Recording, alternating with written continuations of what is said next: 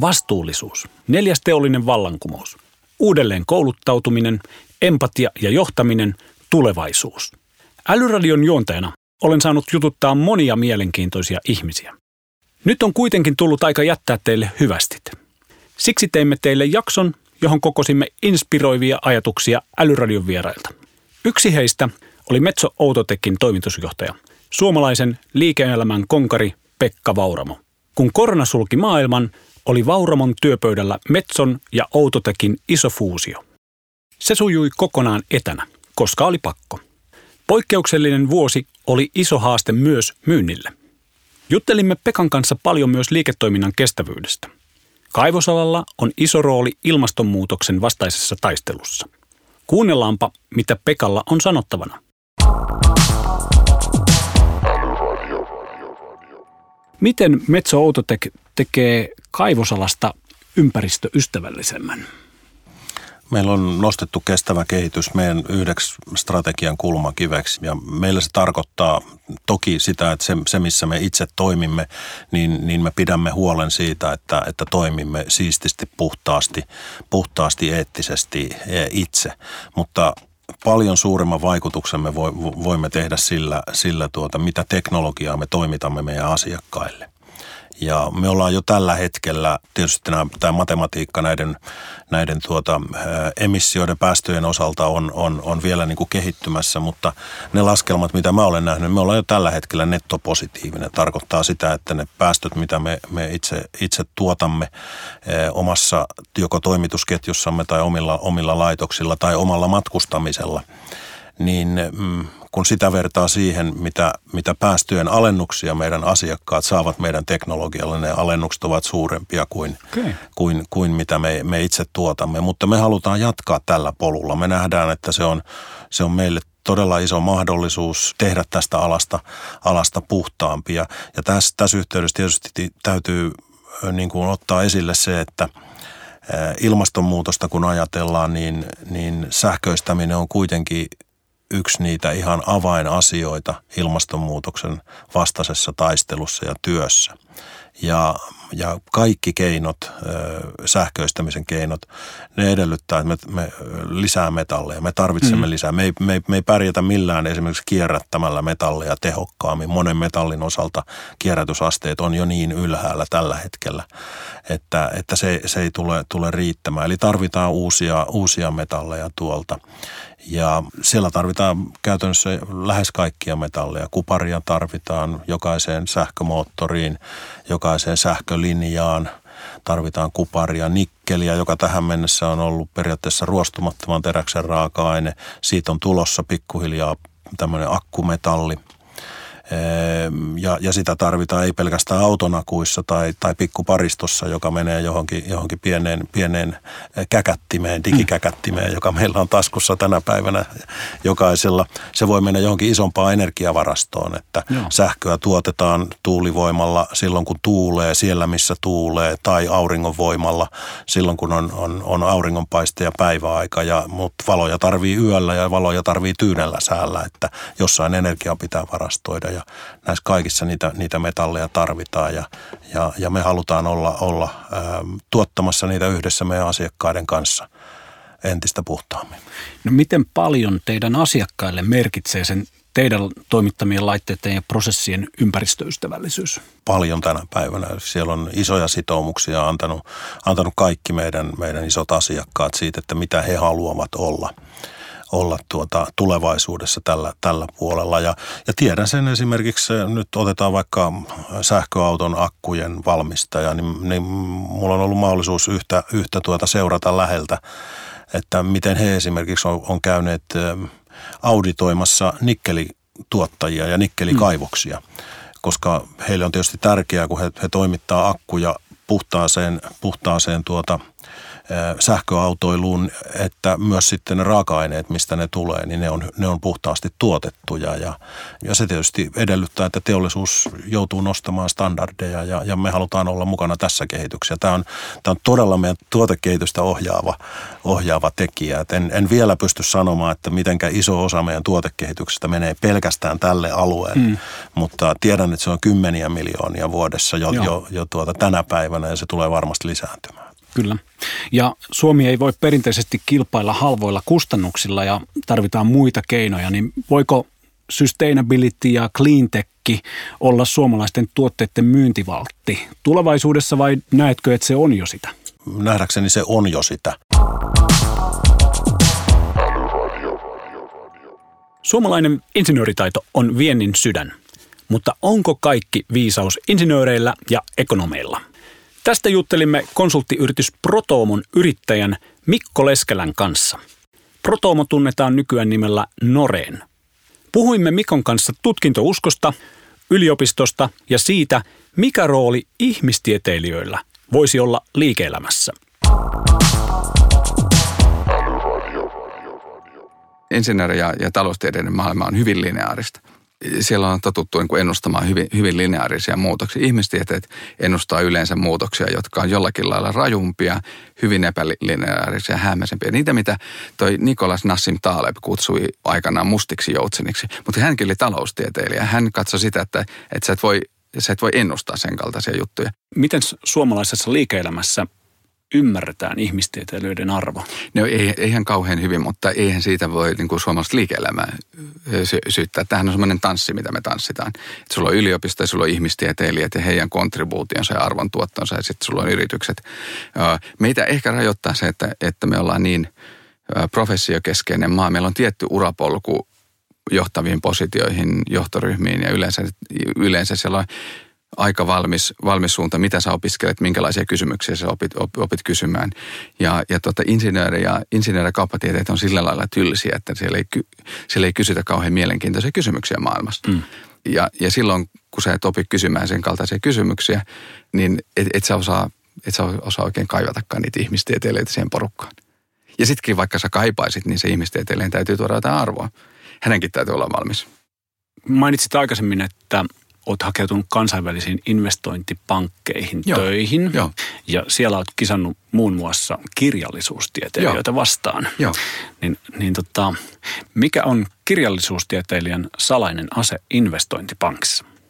Kirjallisuustieteilijän salainen ase investointipankissa on se, että se on lukenut vaikka Herman Hesse ja se on ymmärtänyt, miltä tuota maailmansotaa käyvän Saksan tilanne näyttää – ja se saattaa ymmärtää sitä kautta esimerkiksi saksalaista korkopolitiikkaa.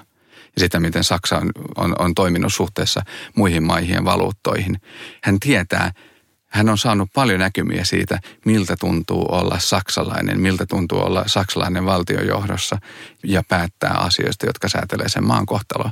Ja tässä on yksi sellainen, tota George Soros aikanaan käytti, käytti kun hän spekuloi, spekuloi silloin euro, eurovaluutan syntymistä ja hän ajoi ajo Englannin pankin aikana, aikanaan polvilleen. Yksi hänen salaisimpia aseitaan oli se, että, että, että ne oli, he, heidän pieni investointitiiminsä oli hyvin oppineita kansainvälisessä politiikassa ja filosofiassa ja kaikissa, kaikissa yhteiskuntatieteissä. Ja, ja, ja he kykenivät ymmärtämään, miltä tuntuu olla, muun muassa kirjallisuuden pohjalta, miltä tuntuu olla saksalainen tai miltä tuntuu olla englantilainen poliitikko siinä tilanteessa he teki satumaisen omaisuuden. Pandemia ja sen aiheuttama poikkeustila ovat määrittäneet koko vuotta. Huhtikuussa äänitimme podcastia omissa studioissamme Filosofian Akatemian Karoliina Jarenkon kanssa. Tuolloin katse oli akuutissa kriisissä. Lapset olivat kotikoulussa ja oli 70-vuotiaat karanteenissa – Moni Salesforcenkin työntekijä auttoi lapsia ja vanhempia. Etätyöaallon aiheuttama lopullinen muutos mietitytti jo keväällä. Meitä kiehtoi jo tuolloin, millaista työ on pandemian jälkeen. Älyradion äänityksen lisäksi kalenterissani oli samana päivänä toinenkin tärkeä merkintä. Se oli satujen lukuvuoro Google Meetsissä Salesforcen työntekijöiden lapsille. Pidät myös omaa YouTube-kanavaa ja, ja tota, tuorella videollasi puhut etätyön viidestä tasosta. Nämä ovat avuttomuus, digitoimistelu, oivaltaminen, mestaruus ja nirvana. No, meitähän kiinnostaa tietysti tämä nirvana, niin mitä on etätyön nirvana ja miten se voi saavuttaa? Joo, nämä tasot tulee tota Matt Mullenwegiltä, ää, joka on Aut- Automatic-nimisen firman perustaja ja toimari ja siis IT-firma on esimerkiksi WordPressin takana. Takana ja tota, tekee valtava määrä maailmassa olevia nettisivuja pyörii tavalla tai toisella niin kuin tämän Automatikin avustamana. Niin en ole itse keksinyt näitä, mutta olen kyllä suomennokset keksinyt, jos jollain on jotain nokan koputtamista niistä. Ennen kuin mennään siihen Nirvanaan, niin tota, Öö, pakko ottaa se mestaruustaso, tai oikeastaan, että oivallus, toi mitä me puhuttiin äsken siitä digitoimistelusta, siis mm. siis rakennetaan se, se sähköinen tekemisen tapa niin kuin toimistotyöskentelyn mielessä pitää, niin se oli niin kuin kakkostaso. Ja sitten kolmostaso me lähdetään oivaltaa, että hetkinen, että tämä digitaalinen ää, toimintaympäristö mahdollistaakin meille sellaisia asioita, mitä siellä toimistolla ei ole. Esimerkiksi niin kuin moniaistillisuus tyyliin, että jos meillä on tässä vaikka näin kuin me jutellaan, ja nythän mm. niin kuin sanoit tuossa alussa, niin kuin teillä on tosi hienot nämä koronavarotoimenpiteet, niin me ei olla samassa tilassa. Me ei nähdä toisiamme. Jos me haluttaisiin tai meillä olisi joku vähän niin kuin äh, yhteissuunnittelukeskustelu tässä, eikä tällainen mukava jutustelu, niin me voitaisiin ottaa tuohon meidän silmien eteen niin kuin vaikka Google Dokki tai joku sellainen, että kumpikin voi kirjoittaa samaan aikaan, kun puhuu ja näkee silmiensä edessä sen yhteisen keskustelun niin kuin visualisoituna. Aivan. Niin tämmöinen niin kuin oivallus siitä, että aa, ei olekaan kysymys niin kuin digitoimistelusta, vaan on kysymys uudenlaisesta työstä. No sitten neljännellä tasolla viedään tota ajatusta vielä pidemmälle ja esimerkiksi opitaan sitten vihdoin irrottautua siitä yhdeksästä viiteen ajattelusta. puhutaan asynkronisesta työskentelystä, eli niin kuin epätahtisesta työskentelystä tai vapaatahtisesta työskentelystä. Mä ajattelin, että vapaatahtisuus voisi olla ihan kiva suomennos, jossa siis ää, se yhteinen työ ja tekeminen niin kuin virtaa jatkuvasti eteenpäin 247, ainakin 247 ihmiset on eri aikavyöhykkeillä, ää, tai jotkut tykkää kukkua yöllä, ja ihmiset toimii niin kuin sen oman luontaisen rytminsä mukaisesti. Et kun suurin osa meistä on tutkimusten mukaan aamuvirkkoja ja, ja sellainen, että aamulla on ne keskittymistä vaativat kaikkein, kaikkein niin kuin vaativimmat tehtävät ja sitten iltapäivää kohti tulee sen kuuluisa savanniväsymys, jolloin ei ole mitään hirveän suurta älyllistä toimintaa tuolla jäljellä, niin, niin, niin, niin kuin, että rytmittää sen työnsä noin. Mutta osahan tykkää tehdä, osalla on illalla semmoinen erittäin hyvä kolmetuntinen, jolloin saa hirveästi aikaan sellaista keskittymistä vaativaa duuni, ja jotkut kukkuu yöllä. Niin jokainen saa tehdä omaan tahtiinsa. Toki sinne tulee palavereita ja asiakastapaamisia ja on deadline ja muuta, mutta et, ei odoteta, että ihmiset on tekemässä samaan aikaan töitä. Et on ihan luonnollista, että joku lähtee shoppaille. No mm. nyt ei lähdetä shoppailemaan, mutta sanotaan, että nyt voi lähteä lenkille tai kalastamaan keskellä päivää ja sitten se oma työskentely sijoittuukin johonkin muuhun vuorokauden aikaan.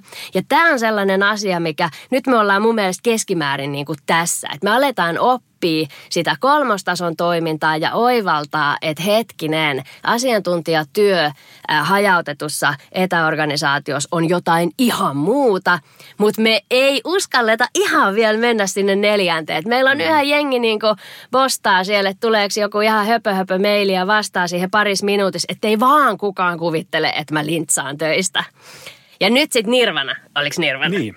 Mikä niin, se on ja no miten niin. se voi saavuttaa? Niin Nirvana on sitten ja niin tämä ei ole itse asiassa mun termi, vaan tämä tulee siltä Matt Mullewekin, niin hän sanoi, että et, et, et Nirvana-tasolla työyhteisö toimii hajautetusti ja etänä paremmin kuin se ikinä voisi livenä toimia. Ja tässä vaiheessa tällä tasolla jokainen yksilö on toda, osaa johtaa itseään tosi hyvin, ymmärtää miten se oma soitin ikään kuin soi parhaalla mahdollisella tavalla. Syö sellaista ruokaa, mikä pitää viretason korkealla, ää, tekee töitä siihen vuorokauden aikaan, mikä on hyvä, jne, jne. Ja sitten hän puhuu siitä, että silloin ruvetaan sitten tuunaamaan sitä ympäristöä jo ihan kunnolla sitä omaa ajatustyötä tukevaksi. Eli jos sä vaikka huomaat, että, että mm, kun sä kävelet, niin, niin tota, se, sulle tulee hirveästi hyviä ajatuksia tai että sä pystyt vaikka tuottaa tekstiä, niin sit mm. sä voit juoksumaton hommata sinne himaan. Mm. Tai jos sä oot sellainen tyyppi, sä sanoit Sami tuossa aikaisemmin, että tämä oli kiva tämä, missä mä istun nyt, tämä pikkunen, tämä pikkunen nauhoituskoppi. Tämä onkin tosi kotoisa. Että jos sä oot sellainen ihminen, että sä huomaat, että sä pienemmässä tilassa, niin, niin, niin susta niin kuin pulppua enemmän kamaa ulos, ajatuksia ja, ja hyvää puhetta ja kiteytyksiä ja näin, niin sit sä pystyt himaan, tiedätkö, rakentaa vaikka semmoisen muumiluolan itselle, niin kuin sohvan, sohvatyy. Saun, saunakoppi. Just näin. Että sä, et sä osaat niin muotoilla sen sun ympäristö, johtaa itseäsi myös sen oman ympäristön muotoilun kautta. Suomessa on monia työnhakijoita, joille työllistyminen on omasta sinnikkyydestä huolimatta hankalaa. Salesforcelle työvoiman uudelleenkoulutus reskilling on todella iso teema. Suomessa teemme sitä Salesforce Academyn kautta. Kyseessä on rekrytoiva koulutusohjelma, jota teemme yhdessä Baronaan kuuluvan Saranen Consultingin kanssa. Koulutamme yhdessä asiakkaiden ja kumppaneiden kanssa lisää osaajia ekosysteemiin. Taustalla on työmarkkinoiden valtava murros. Tästä juttelimme loppuvuonna Baronan toimitusjohtajan Minna Vanhala Harmasen kanssa. Hän tuntee työmarkkinat ja työn murroksen läpikotaisin. Yksi asia on varmaa – Lähivuosina työmarkkinoilla saa pitää hatustaan kiinni. The World Economic Forumhan nyt juurikin nyt lokakuussa niin julkaisi heidän niin kuin näkemyksen tästä globaalista tilanteesta ja kyllä se oli tosi ikävää luettavaa ja, ja tosiaan niin kuin totesin tuossa aikaisemmin, että me oltiin niin kuin, tehtiin tätä skenaariotyötä sillä ajatuksella, että kohti myrskyä, niin, niin tota, niin tämä käyttää tämä foorumi tästä termiä tämmöinen tupladisruptio. Okay. Ja, ja se tarkoittaa silloin sitä, että, että yritysten tiedustelujen mukaan niin globaalisti niin 43 prosenttia yrityksistä aikoo vähentää työvoiman käyttöä jatkossa. Hurja. Ja sikäli että niin kuin tätä teknologista digiloikkaa hyvin kuvastaa se, että 34 prosenttia yrityksistä aikoo lisätä sitten taas niin kuin nimenomaan teknologian käyttöä toiminnassa. Tämä ennuste sanoo, että vuoteen 2025 mennessä niin työajasta jo se jakautuu jo siten, että, että se on 50-50, josta niin kuin 50 prosenttia tekee koneet ja 50 prosenttia ihmiset. Että kyllä tämä tulee tarkoittamaan sitä, niin kuin siinä raportissa todetaan, että 40 prosenttia koko työvoimasta tulee tarvitsemaan noin semmoisen kuitenkin vielä alle kuuden kuukauden koulutuksen selvitäkseen tulevista työtehtävistä ja, ja näkee, että 94 prosenttia työntekijöistä tulee tarvitsemaan uusia taitoja. Ja tässäkin on aika iso hyppäys sitten vuoteen 18, jolloin vielä nähtiin, että 65 prosenttia tulee tarvitsemaan uusia taitoja. Että kyllähän tämä on niin kuin ihan valtava tämä murros, mikä tässä on käynnissä ja sen takia mun mielestä se uuden opiskelu kannattaisi niin kuin aloittaa ennemminkin tänään kuin huomenna. Meinasin just sanoa, että näitä samantyylisiä tutkimuksia on ollut tässä jo monina vuosina aikaisemminkin, mutta käytit sanaa tupladisruptio. Kyllä. Eli nyt ollaan niin kuin siinä myrskyn silmässä ja, ja, ja tota, ei auta muu kuin koittaa pysyä pinnalla ja oppia uutta. Kyllä, juuri näin. Joo, no siitä on hyvä aasinsilta itse asiassa teihin baronana, koska teillä on semmoinen kuin Saranen Consulting osana mm. Barona gruppia. Ja, ja Saranenhan kouluttaa uusia tekijöitä muun muassa Salesforcen ekosysteemiin. Tota, viimeisin kurssi valmistui toukokuussa keskellä pandemiaa ja lähes 60 prosenttia ohjelmaan osallistuneista sai työpaikan suoraan sen kautta. Ja kolmen aikaisemman akatemian työllistymisluvut ovat olleet lähes 90 prosenttia. Tota, Suomi on perinteisesti ollut aika tutkinto-orientoitunut maa. Millainen rooli tällaisilla lyhyemmillä täsmäkoulutuksilla voisi olla osaamisen päivittämisessä?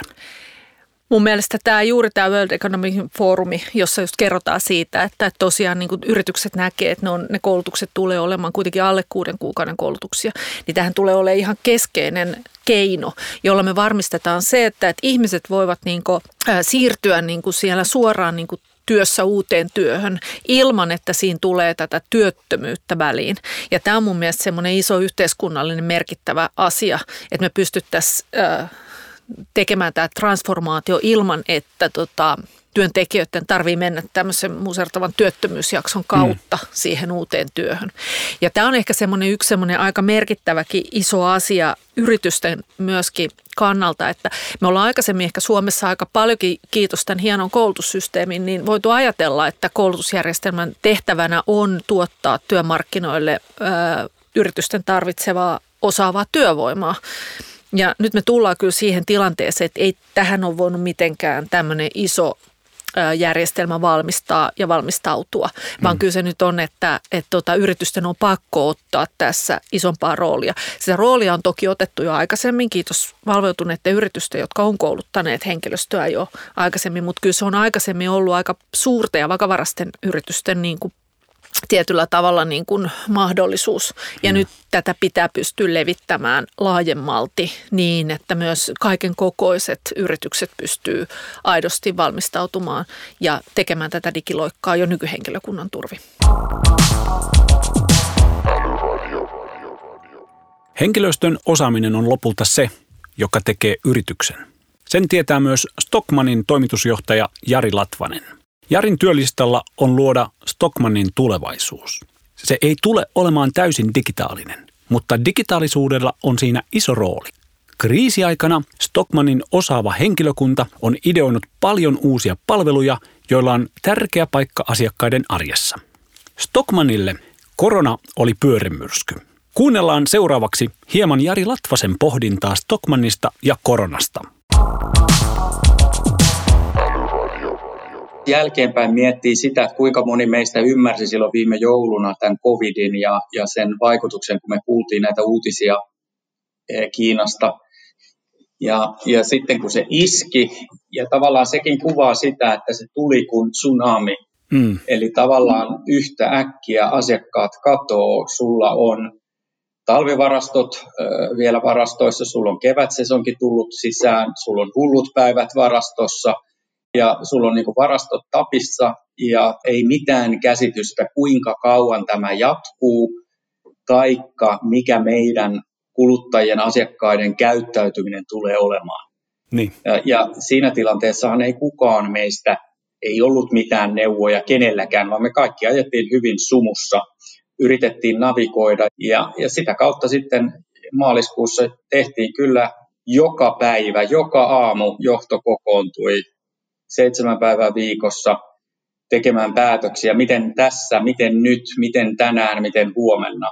Eli pakotti meidät hyvin tämmöiseen hands-on johtamiseen, ja sitten päätettiin failata eh, yrityssaneeraukseen, kun per, perehdyttiin, mitä Suomen yrityssaneerauslaki tarkoittaa. Suomessa se tarkoittaa, että sä et pääse yrityssaneeraukseen, jos ei käräjäoikeus näe, että yhtiö on pelastettavissa ja jos yhtiön ydin ei ole kunnossa. Ja tavallaan siinähän me sitten saatiin lakisuojaa siihen, että me saadaan rauhassa miettiä ei pelkästään sitä, miten, miten rakennamme yhtiö tulevaisuuteen, vaan miten navigoimme eteenpäin tässä koronatilanteessa. Se oli sopeutumista joka taholla joka asiaan, mutta tuotiin paljon digitaalisia palveluita, myymälät oli auki koko ajan, mm. satsattiin siihen, että tieto kulkee, perustettiin tämmöinen hashtag meidän stokka, WhatsApp-ryhmä, tai Facebook-ryhmä, jossa me saatiin koko henkilöstö mukaan. Yhden päivän aikana meillä oli 600 stokkalaista siinä hashtag meidän stokassa, jota kautta saatiin viestittyä ihan kaikille se viesti samanaikaisesti. Ja mä, e, ehkä tästä joskus kirjoitetaan, sitten kirjoitan muistio vielä, mutta kyllähän tämä oli niinku semmoista kaksi-kolme kuukautta ajettiin täydessä sumussa.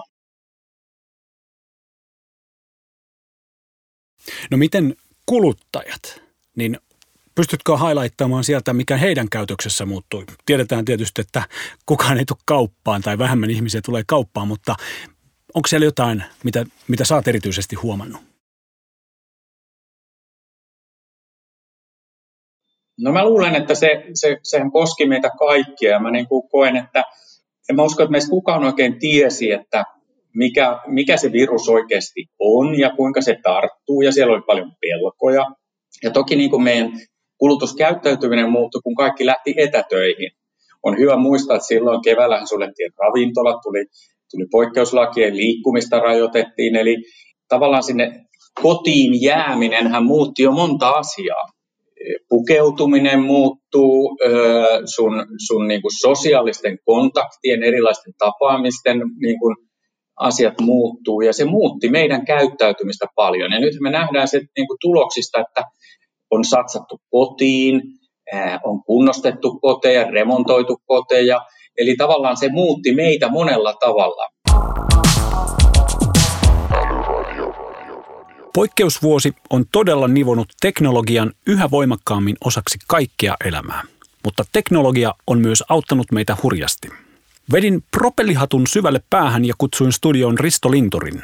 Hän on futuristi, joka auttaa poliittisia päättäjiä ja yrityksiä luovimaan tulevaisuuteen.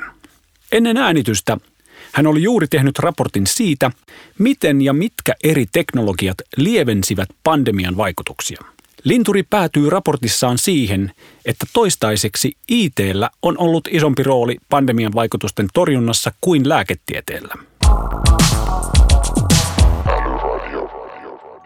Niin vaikutuksina, vaikutusten lieventäjänä tietotekniikka, tietoliikennetekniikka oli tärkeämpi kuin lääketiede.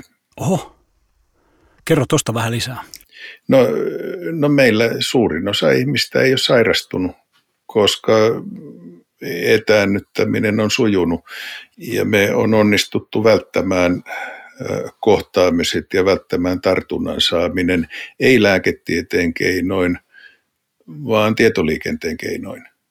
Aivan, aivan. Kaikki, kaikki niin kuin etäkaupat ja kaikki tällaiset, ja, ja me on onnistuttu tekemään se niin, että monet ihmiset on jopa tyytyväisiä uuteen elämäänsä ja, ja monet asiat on alkanut sujua paremmin kuin aikaisemmin, mutta niin kuin, en halua vähätellä niitä kaikkia valtavia ongelmia, mutta, mutta tämä oli se semmoinen niin kuin yllättävä havainto.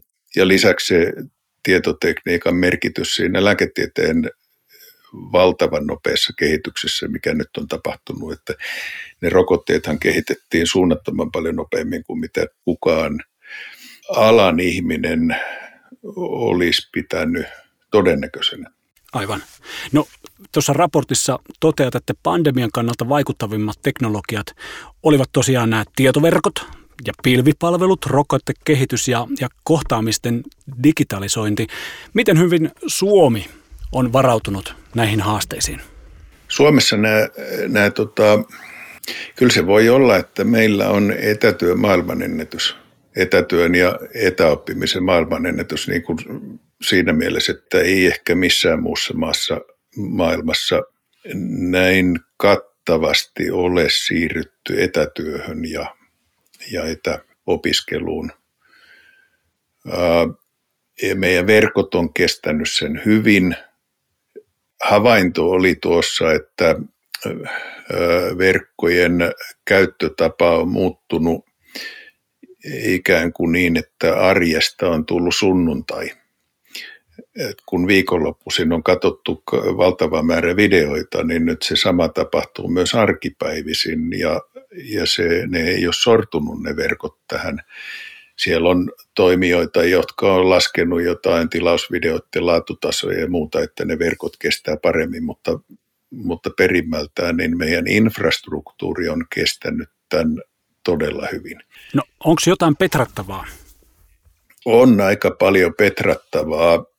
Et edelleen oli tilanteita, jossa pankit pakotti menemään sinne pankkiin ja, ja tota, mm. fyysisesti ja ja osa niin kuin luottamuksellisista aineistoista viranomaistehtävissä ei, ei onnistunut niiden käsittelyt ja, ja videoneuvotteluissa ihmiset niin kuin laittaa sen läppärinsä tuohon pöydälle niiden nenän alle ja, ja, ja se videokuva sojottaa niiden sieraimia pitkin ylöspäin, niin, niin, niin kuin, meillä on aika paljon parannettavaa näissä. Kyllä kohtuullinen määrä parannettavaa olisi ö, vaikka lainsäädännössä ja viranomaiskäytännössä siinä, että me saatettaisiin etäkohtaamiset samalle tasolle kuin fyysiset kohtaamiset. Etätyössä tota, iso joukko semmoisia vaikka vakuutusturvaan ja ja työehtoihin liittyviä asioita, jotka voisi saattaa samalle tasolle. Rakas kuulija, kiitos kun kuuntelit Älyradiota. Jokaisen jakson lopussa olen kysynyt vierailta, mikä on älykkäintä juuri nyt. Minultakin tätä on kysytty muutaman kerran yksityisesti, mutta en ole siitä juuri täällä puhunut. Koska tiedän tuon kiinnostavan aika monia, niin vastaan itse itselleni tuohon vakiokysymykseen. Älykkäintä juuri nyt on kasvu. Se merkitsee monille eri asioita, mutta minulle se merkitsee mahdollisuuksia, jotka toteutuvat, kun vain jaksaa yrittää. Se merkitsee myös toivoa. Kun on kasvua, on toivoa. Kasvu on toimeliaisuutta taloudellisten edellytysten eteen. Erityisen tärkeää Suomelle juuri nyt. Tietysti se merkitsee myös kasvua oikeaan suuntaan. Esimerkiksi kun suuntaamme jälkikoronalliseen todellisuuteen, voidaan ottaa suunta kestävämpään kehitykseen. Kasvu on myös yksi arvoista, jotka otan mukaani kohta 14 vuoden Salesforce-uran jälkeen. Minusta älykkäintä juuri nyt on kasvu. Me kaikki voimme kasvaa. Siirryn nyt sapattivapaalle. Älyradio palaa aaloille uudistuneena maaliskuussa. Sitä odotellessa kannattaa kuunnella menneitä jaksoja tai piipahtaa vaikka Salesforcen blogissa osoitteessa salesforce.com kautta suomiblogi. Kiitollisena asiakkaille, kumppaneille ja koko Ohanalle kasvusta. Ollaan yhteydessä ja moikataan kun tavataan.